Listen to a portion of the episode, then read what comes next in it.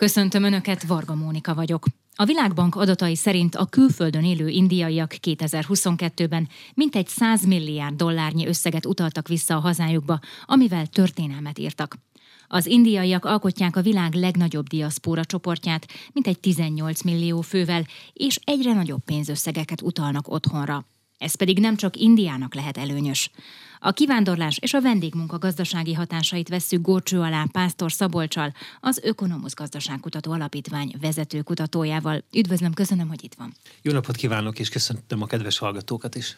Ugye ez a 100 milliárd dollár, csak hogy lássuk a nagyságát, az indiai GDP 3%-át teszik itt, tehát tényleg egy brutális pénzösszegről van szó.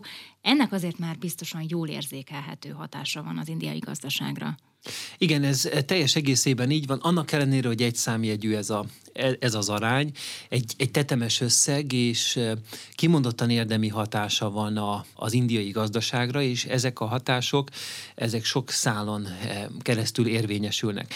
Egészen pontosan arról van egyébként szó, hogy nagyon sok indiai munkavállaló hagyta el Indiát, a közel-keletre vándoroltak, eh, vendégmunkát végeztek, végeznek, vagy például az Egyesült Királyságban, az Amerikai Egyesült Államokban.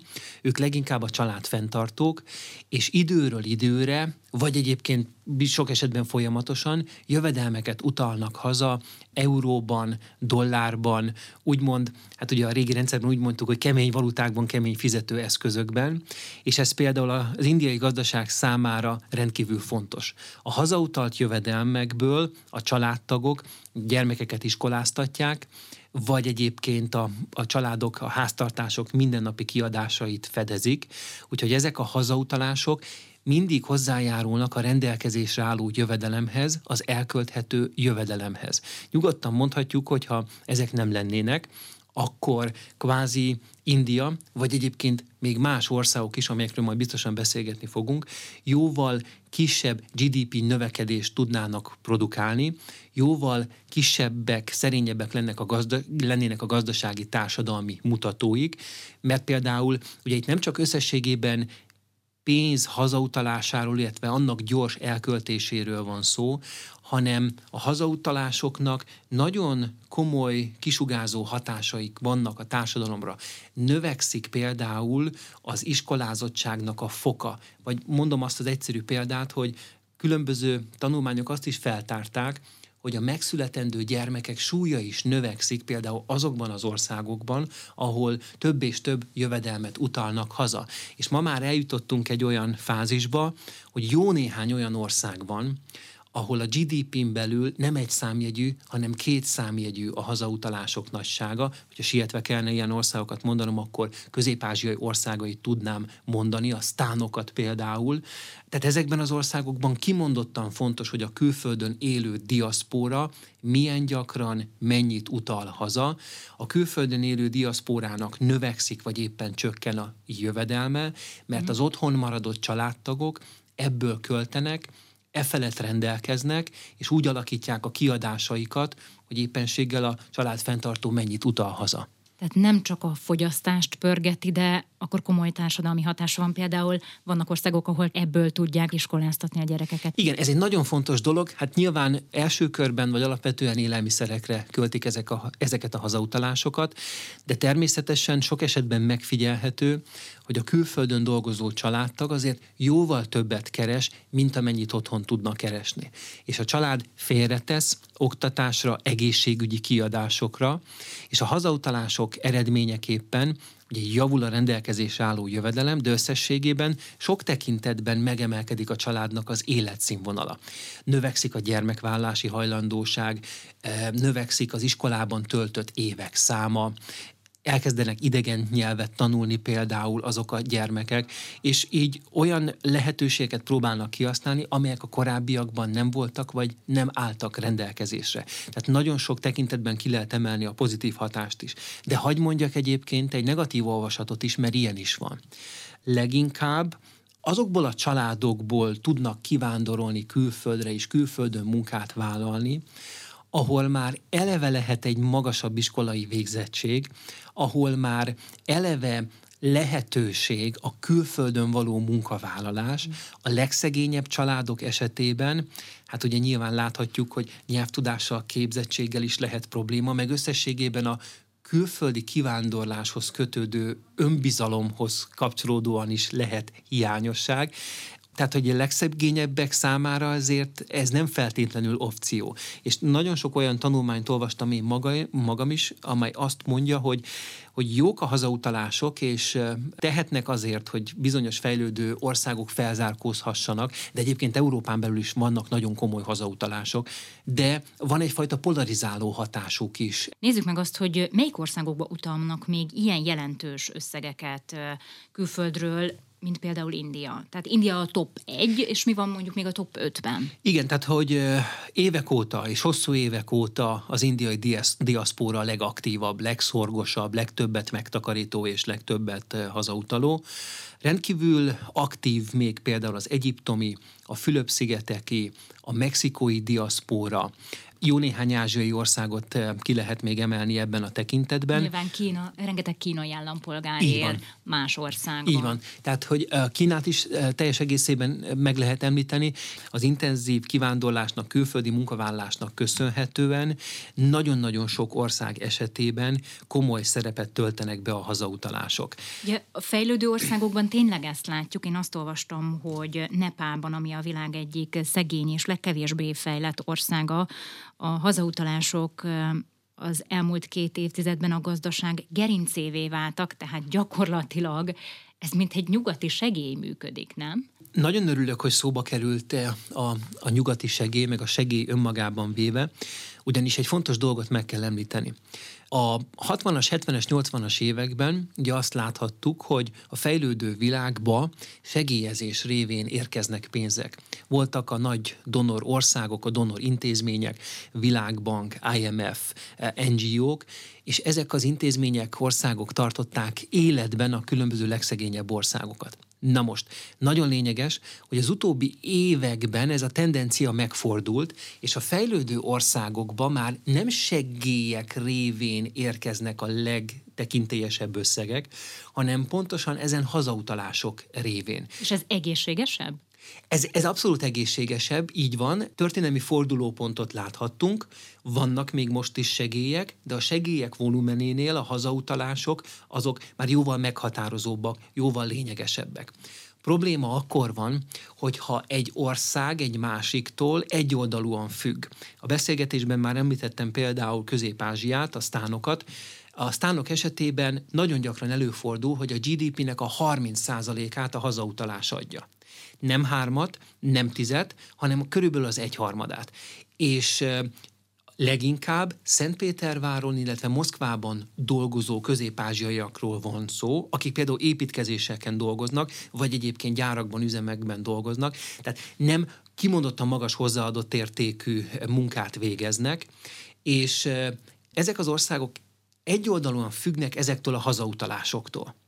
És abban az esetben, hogyha például Oroszországban visszaesik a gazdasági növekedés, növekszik a munkanélküliség, akkor ezek az országok is szenvedni fognak gazdasági tekintetben, mert egyszerűen a család fenntartója nem tud akkora jövedelmet hazautalni. Ez egy kimondottan feszítő probléma, és az ilyen jellegű egymásra utaltság és függőségi viszony ugyancsak nem egészséges, ahogyan egyébként a fejlesztési segélyezésnek a túl nagy mértéke, volumene sem volt egészséges. Ugye India esetében nem ilyen visszaesést látunk, hanem éppen növekszik a hazautalt pénzösszeg mennyisége.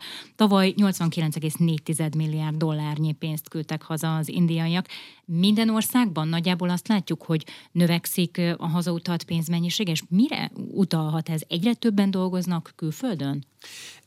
India kapcsán érdemes egy kis kirándulást tennünk, ugyanis az indiai sztori kimondottan érdekes. Arról van egyébként szó, hogy évekkel, vagy talán azt tudom mondani, hogy, hogy egy évtizeddel ezelőtt nagyon sok indiai vállalt munkát a közel-keleten, olyan országokban, mint például Katar, Szaudarábia, és ezekben az országokban jellemzően rosszul, rosszabbul fizető pozíciókba helyezkedtek el. Hosszasan ezekben a pozíciókban dolgoztak, de munkabírásuknak munkaakaratuknak köszönhetően feljebb tudtak lépni a ranglétrán, ami azért fontos, mert a, a, az előrelépés eredményeképpen nagyobb jövedelmet kapnak, és nagyobb jövedelmet tudnak hazautalni. Ugyanez a tendencia volt megfigyelhető az Egyesült Királyságban vagy az Amerikai Egyesült Államokban dolgozó indiaiak körében. Feljebb léptek, Egyébként az ott, ezekben az országokban bejelent, a Covid alatt bejelentett ilyen különböző támogatási segélycsomagok eredményeképpen ők is kaptak kiegészítő jövedelmet. Tehát a helikopterpénzekből Így kaptak. Van, tehát a helikopterpénzekből ők is kaptak, meg egyébként a különböző háztartásoknak járó költségcsökkentő intézkedésekből ők is részesültek. A feszes munkaerőpiac az nem csak Magyarországon jellemző, hanem az Európai Unióban, illetve a világ most jelenleg sok országában is. Tehát majdnem mindenki dolgozott, aki tudott, meg ráadásul voltak olyanok is, akik egyszerre például több ö, pozícióban vettek részt. A lényeg az tehát, hogy magasabb lett a rendelkezés álló jövedelmük, többet tudtak hazautalni, és ezért volt egy év viszonylatában mm. is ilyen látványos ugrás. Na most, emögött a viszonylat mögött más viszonylatok azért elmaradnak, és nem minden ország tudott előrelépni.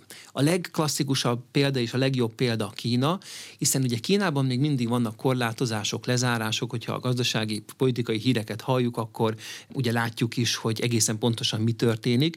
Ott az utóbbi időszakban nem emelkedett olyan mértékben a hazautalások szintje, mint például Indiában, sőt, korrekció volt, visszaesés következett be. Ennek okai pedig az utazási korlátozásokban keresendő, ott a munkaerő munkaerőpiacon is érezteti hatását, ugye a lezárás, a korlátozás még mindig. Tehát például Indiának az ellen példája abszolút eh, Kína lehet. És ugye kérdéses az, hogy mi lesz azokkal az országokkal, akik Oroszországtól függnek. Mi lesz például jövőre? Igen, ez egy nagyon, ez egy elemi fontosságú kérdés, és egyébként nem csak a sztánokról lehet itt szólni, hanem Moldovából is nagyon sokan járnak, ingáznak Oroszországba dolgozni.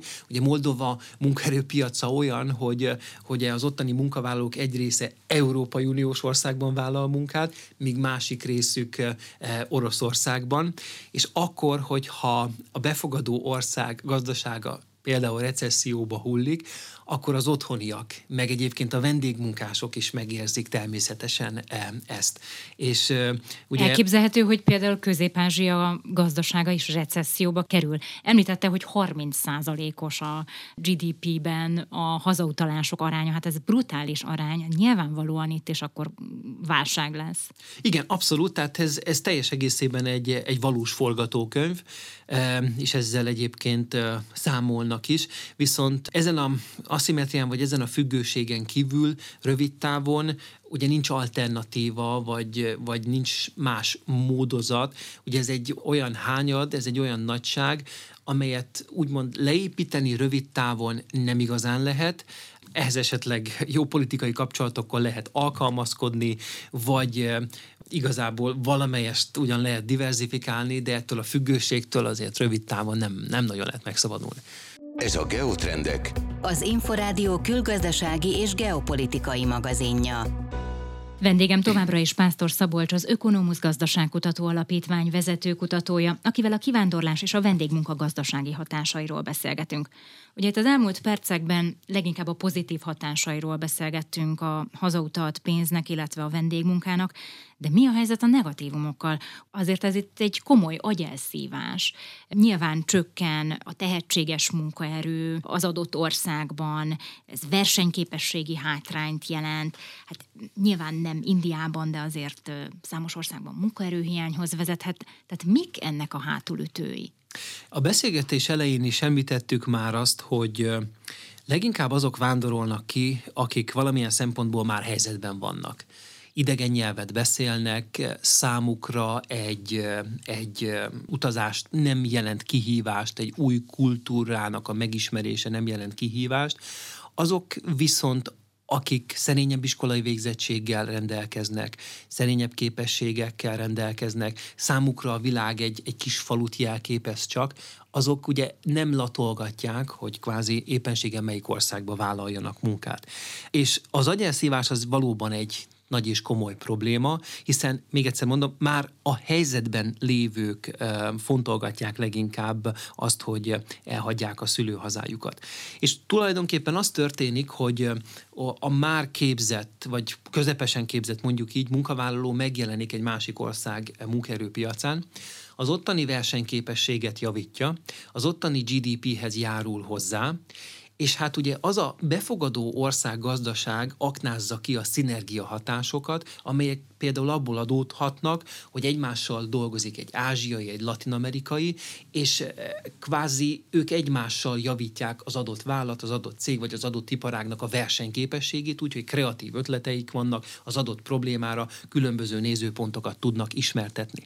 Na most egyébként ez a probléma, ez nem csak eh, a fejlődő világ, meg a fejlett világ kontextusában volt, illetve van probléma. Én mindig szoktam emlegetni egy klasszikus esetet, amikor a 2004-es nagybővítés előtt Uh, uniós ugye, bővítés. Igen, a uniós bővítés előtt ugye arról beszélgettünk, hogy, hogy mennyire lesz szabad majd a 2004 előtt csatlakozott országokban a munkaerő vándorlása, illetve mennyire nem akkor egy európai parlamenti vitában az akkori román külügyminiszter Mircea Joana felállt, és azt mondta, hogy rendben van, hogy a román munkaerőpiac nem nyílik meg, vagy a román munkavállalók előtt nem nyílik meg az Európai Uniós munkaerőpiac, de én azt gondolom, hogy azok a román mérnökök, IT szakemberek, orvosok, akik el szeretnének menni Romániából, akkor nem Európai Uniós országban fognak munkát vállalni, hanem például az Amerikai Egyesült Államokban, és ott fognak hozzájárulni a GDP növekedéséhez,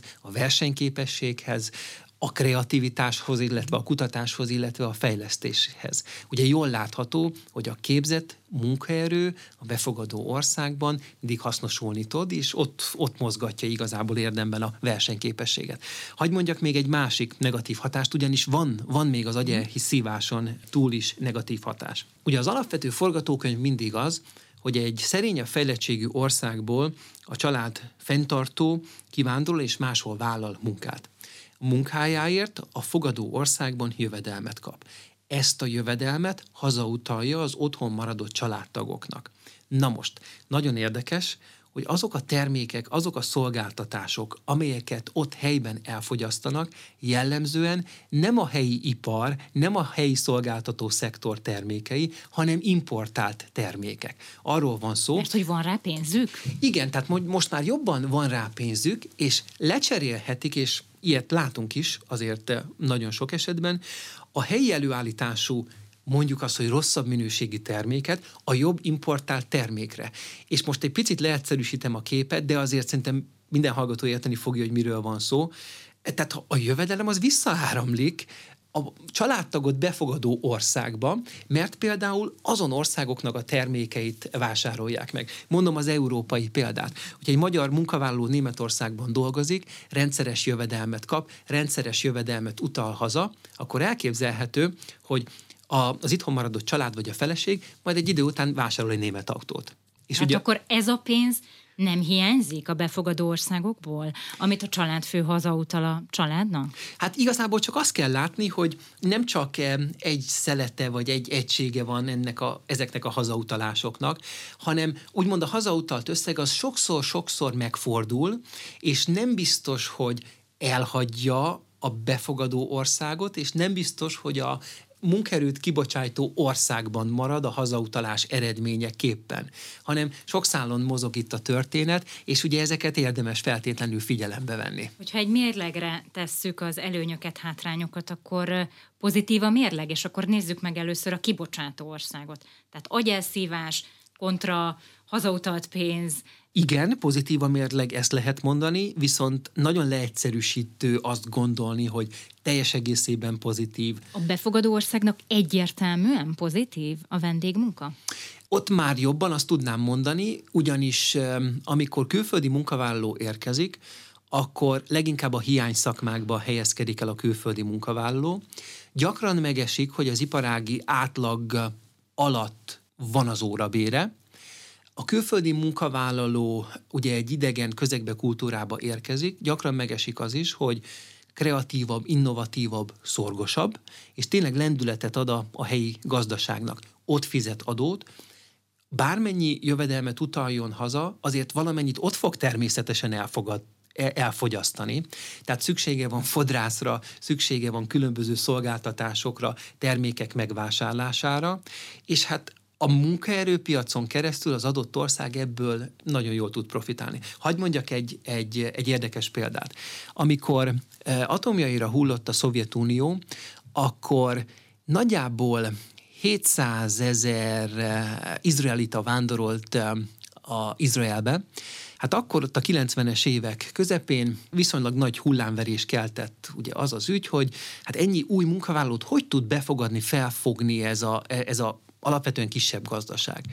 Eltelt pár év, nem hogy emelkedett a munkanélküliség, hanem a munkanélküliség mutatója csökkent, hiszen jött a kreatív más szemlélet, és egy, egy, egy hatalmas impulzus kapott az izraeli munkaerőpiac, sokkal dinamikusabb lett, sokkal, ugye most szoktuk azt a szót használni, hogy responsívabb, tehát külső kihívásokra sokkal jobban tudott reagálni, mint egyébként korábban. Magyarországot is vizsgáljuk meg. Magyarország nyilván vendégmunkások tekintetében egy klasszikus küldő ország a magyar gazdasághoz mennyit tesz hozzá a hazaküldött, külföldről hazaküldött pénzmennyisége? Azt tudjuk mondani, hogy jelen van a, a hazautalás, és hát Magyarország nem tud labdába rugni abban a versenyben, ahol esetleg ugye India vagy Kína játszik. Abszolút értékben is jóval szerényebb a, a hazautalások nagysága, illetve a GDP arányában is eh, jóval eh, szerényebb. Igazából a függő viszony egyetlen másik ország viszonylatában sincsen. Tehát olyat nem mondhatunk például, hogy a Németországból érkező hazautalásoktól függ a magyar gazdaság. Olyat sem mondhatunk, hogy például az Egyesült Királyságban élő magyarok hazautalásait függ a, a, a magyar gazdaság, hozzájárul az elkölthető rendelkezésre álló jövedelemhez,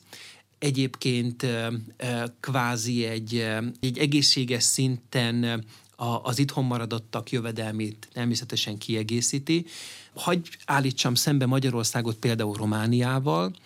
Hát Romániában a hivatalos adatok, statisztikák szerint nagyjából 5-6 millió. Nagyon nehéz ezt megbecsülni. Tehát vannak hivatalos, meg nem hivatalos adatok, 5-6, de olvastam már olyan ilyen felmérést is, hogy talán 7 millió munkavállaló dolgozik külföldön. A román jegybank az már évekkel ezelőtt megfigyelte azt, hogy a karácsony előtti hazautalások miatt változik a román lej, illetve az eurónak az árfolyama. Ez egyszerűen amiatt van, mert olyan sok eurót utalnak haza az ünnepek előtt, és úgy változik a kereslet, illetve a kínálat a két fizetőeszközre, hogy, hogy tényleg van egy ilyen azonnali reakció. Most nem arra kell gondolni, hogy 20 vagy 30 százalékos árfolyam kilengés van, hanem egy ilyen érezhető árfolyam változás következik be. Tehát a magyarral szemben például a román gazdaság életében, esetében a hazautalások meghatározóbb szerepet játszanak, a magyar ilyen szempontból egy kisebb gazdaság, ahol a hazautalások inkább kiegészítő jellegűek. Akkor nálunk inkább negatív ez a mérleg, hogyha a kivándorlást nézem.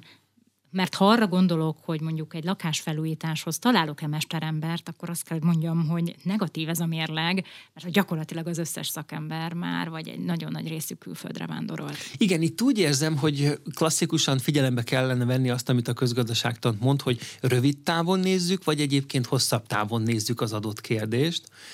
Rövid távon annyit látunk, hogy szakemberek nincsenek, szakemberek nem állnak rendelkezésre, akik maradnak, azok lehet, hogy átlag feletti eh, árat szabnak, vagy rájuk hosszasabban és hosszasabban kell eh, várni. Tehát a rövid távú hatás az abszolút egy, egy ilyen munkerőpiaci hiány, összességében egy negatív hatás. Hosszabb távú hatás viszont pedig az, hogy jövedelem érkezik Magyarországra, ha, mondjuk az, hogy folyamatosan, eh, ez kiegészítő jellegű, ebből lehet fogyasztani, megtakarítani, tehát itt már láthatjuk esetleg a, a pozitív hatást is. De tényleg nagyon-nagyon komplex a, a kérdést, mert hogyha például ez a munkaerő hiány nem enyhül, vagy nem szűnik meg, hát akkor lehet, hogy, hogy azt kell, hogy mondjuk, hogy majd hosszabb távon is inkább negatív hatása lesz ennek a hazautalásos történetnek.